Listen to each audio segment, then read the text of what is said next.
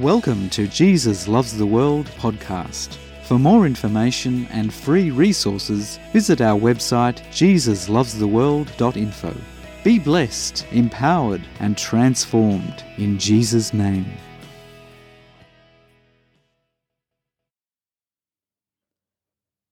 Following on from last week's sermon, The One Who Has the Sharp Two Edged Sword, we come to episode 4 of our seven part series titled The Seven Letters.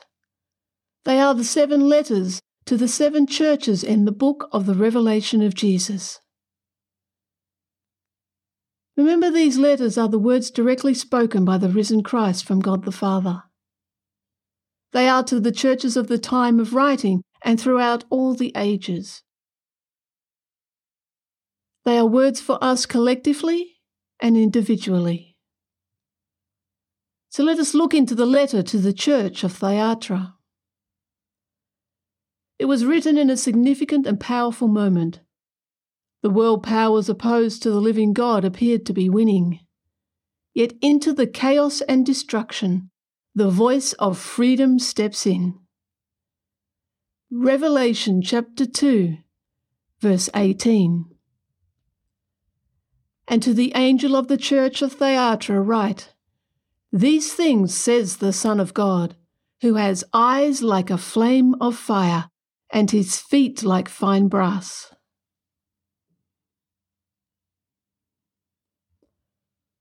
What a powerful picture! Jesus with eyes like a flame of fire. His eyes pierce into the innermost parts of emotions and thoughts. To those who have received him, given their total allegiance to him, there is no fear. We have been purified, washed, cleansed, and set free by his work. His work being that of the cross, where he surrendered his human will and laid down his life so that we could live in his resurrection victory from that place of surrender. Yes, our works will be assessed. Not whether they were good or bad, but whether they were led by His Spirit in the will of our Father, or whether they were led by our flesh in the will of our flesh. The one with eyes like fire reveals himself as the Son of God. This is very significant he reveals himself in his power and authority, presence and position, inheritance and love.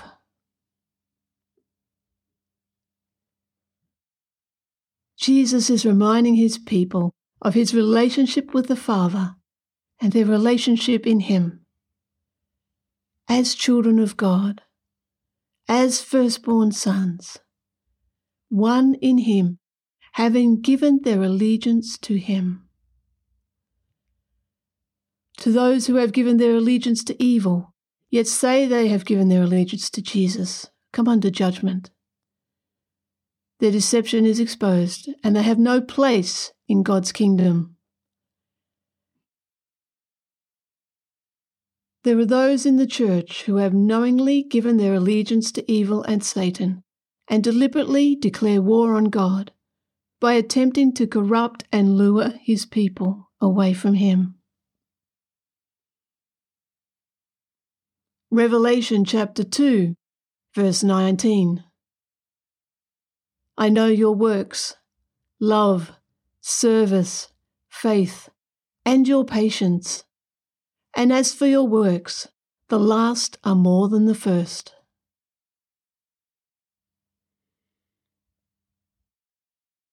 Jesus, the all powerful one, is everywhere and all knowing. He is the Son of God. He knows us better than we know ourselves. Not only does he see the outward things as the things that we do, but most significantly, he sees our heart and the reasons why we do what we do. Jesus says, I know your works. In this context, their works are a result of receiving Him and His work especially His love. As a result of living in the revelation of His love, the fruit of His work, the outworking of His fruit of love, is their service. They are also commended for their faith, which is again a fruit of His work. Therefore, more of His fruit is produced in them. In this instance, it is their patience. Jesus adds about their works that they are doing more than they did before.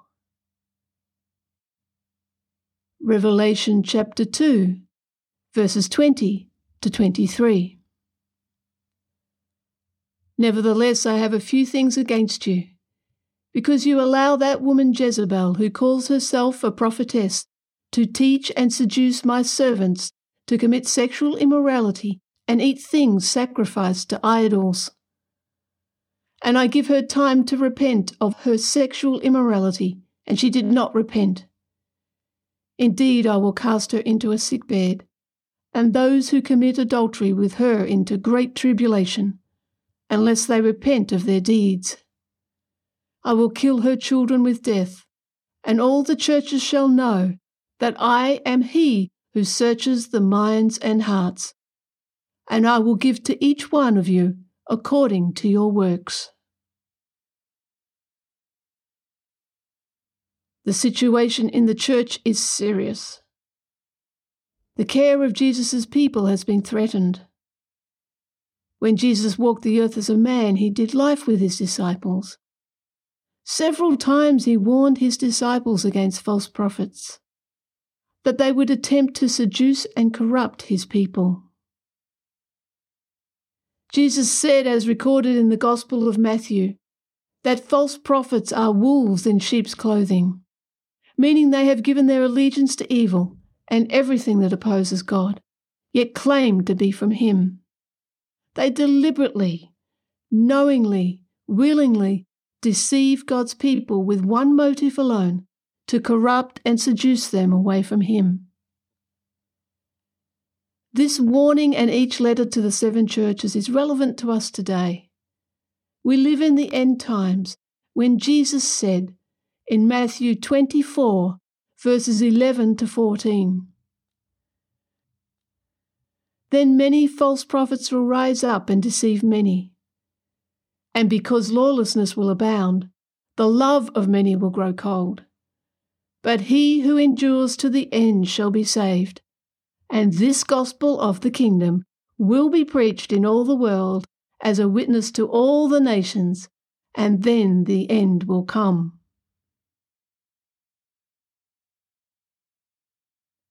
We will know the false prophets by their fruit. The fruit of Jezebel's evil was seduction into sexual immorality, corruption of the flesh, idol worship, and the reproduction of evil. Deliberately, knowingly, deceptively opposing God and His people.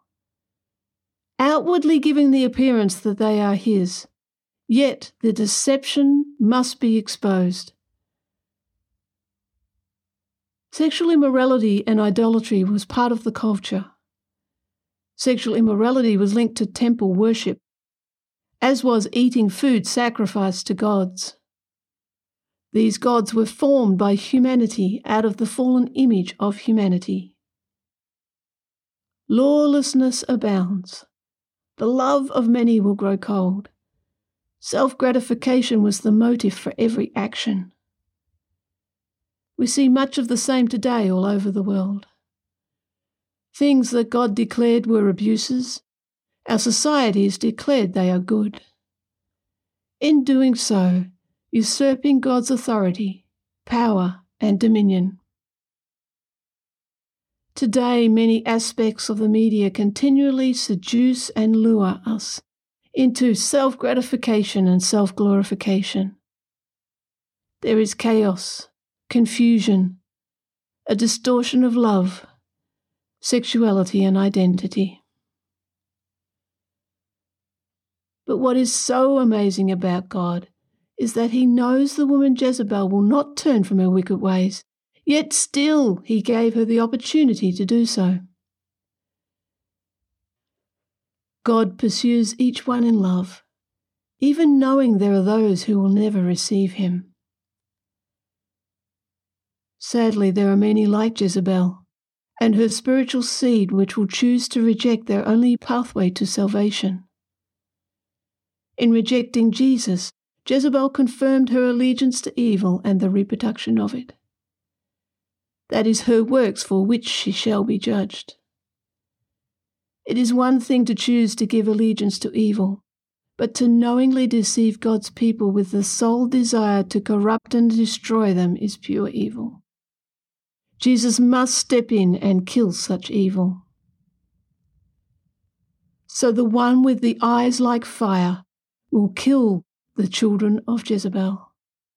That is, those who have knowingly and willingly chosen to align themselves with evil and to continue to lure and deceive God's people away from Him. It is that reproducing seed of pure evil that must be killed in order to protect God's people. It is the seed of evil itself. It's not people. And the root of such evil is Satan, the deceiver and enemy of God. Jesus said, as a result of him killing the children of Jezebel, that all the churches shall know that I am he who searches the minds and hearts. And I will give to each one of you according to your works. Even in their rebellion and wanderings, the people of ancient Israel understood that God not only created the heavens and the earth, but he knew the hearts and minds of people. This is what set Yahweh apart from all other gods of the surrounding nations. Only God, the Eternal One, sees into people's hearts and knows every motive and thought. Thus, in the present context of the church in Thyatira, where many gods were given power to reign, the judgment of Jezebel and her children will result in all the churches knowing that Christ Himself is divine, as only God knows the hearts and minds of people. Jesus searches the hearts and minds and will repay everyone according to the motive behind their works. Jesus' words are clear. He speaks personally to each one. He makes this general letter personal. It is a letter for all believers throughout the ages. The one with eyes like fire is speaking these words of encouragement and warning to the believers of Thyatira. At the same time, to all the churches and subsequent readers throughout the ages the works of his people is to receive him and his work, giving total allegiance to him, surrendered to the will of our Father, receiving from him, letting him do the work in us, in us and through us. As a result, we are fruitful and victorious. All his work to the glory of the Father. From our hearts that are transformed by him, being led by His Spirit and not our flesh in all that we do, we will bear much fruit. So, to all who have received Him, let us look into His eyes of fire and see His passion, His presence, His power, His love.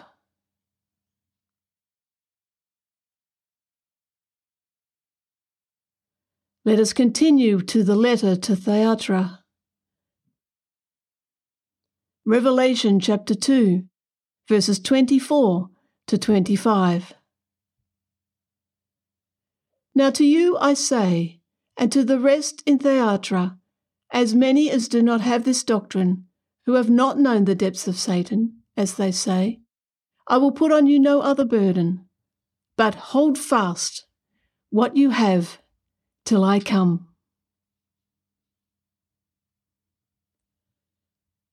Jesus speaks light and life into the hearts and minds of those who have chosen to give their allegiance to him.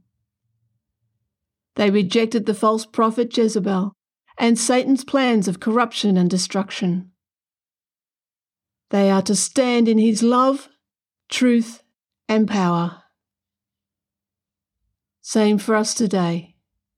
We are told to hold fast to His truth. That is who He is, what He has done and will do. We are in Him. When surrendered to the will of our Father, we let Him transform our hearts and minds to that of Christ Jesus our Lord. Therefore, in everything we do, by His Spirit, in His name, is to the glory of our Father. This, too, is a work of God.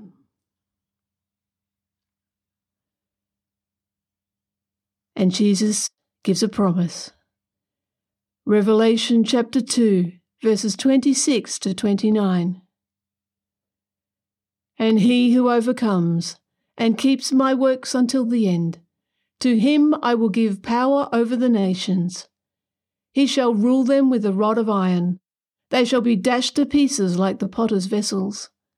As I also have received from my Father, and I will give him the morning star. He who has an ear, let him hear what the Spirit says to the churches.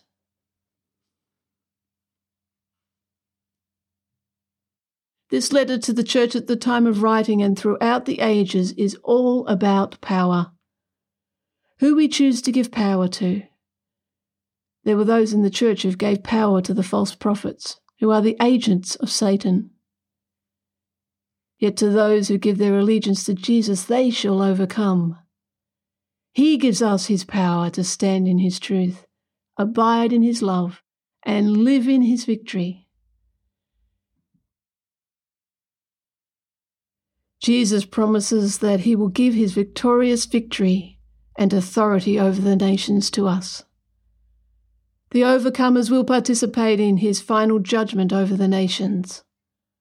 All the empires of humanity that oppose the living God will be judged and ruled with an iron sceptre. They will be smashed to pieces like fragile pottery. This is reminiscent of Psalm 2, verses 8 to 9. Ask of me, and I will give you the nations for your inheritance, and the ends of the earth for your possession. You shall break them with a rod of iron you shall dash them to pieces like a potter's vessel. The dual promise when Yahweh told David to ask of me the nations for your inheritance has its fulfillment in the Messiah, in Jesus Christ. Thus, by implication, all believers would be participating with Jesus in the final judgment of the nations. Jesus confirms this, and just as he received all things from our Father, Jesus gives us all things that he has received. Jesus personally promises, I will give him the morning star, and he who overcomes and keeps my works until the end, to him I will give power over the nations. He shall rule them with a rod of iron they shall be dashed to pieces like the potter's vessels. As I also had received from my Father, and I will give him the morning star. He who has an ear, let him hear what the Spirit says to the churches.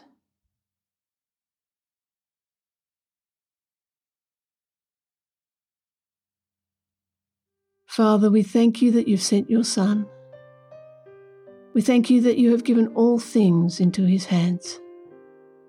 And we thank you that through him and in him and by him, he gives all things to us.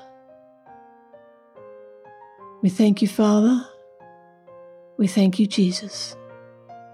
By your Spirit, as you continue to speak to us today, we say, Yes, Lord. Your word is yes and amen. We thank you in Jesus' name. Amen. For more information and free resources, visit our website jesuslovestheworld.info. Be blessed, empowered, and transformed in Jesus' name.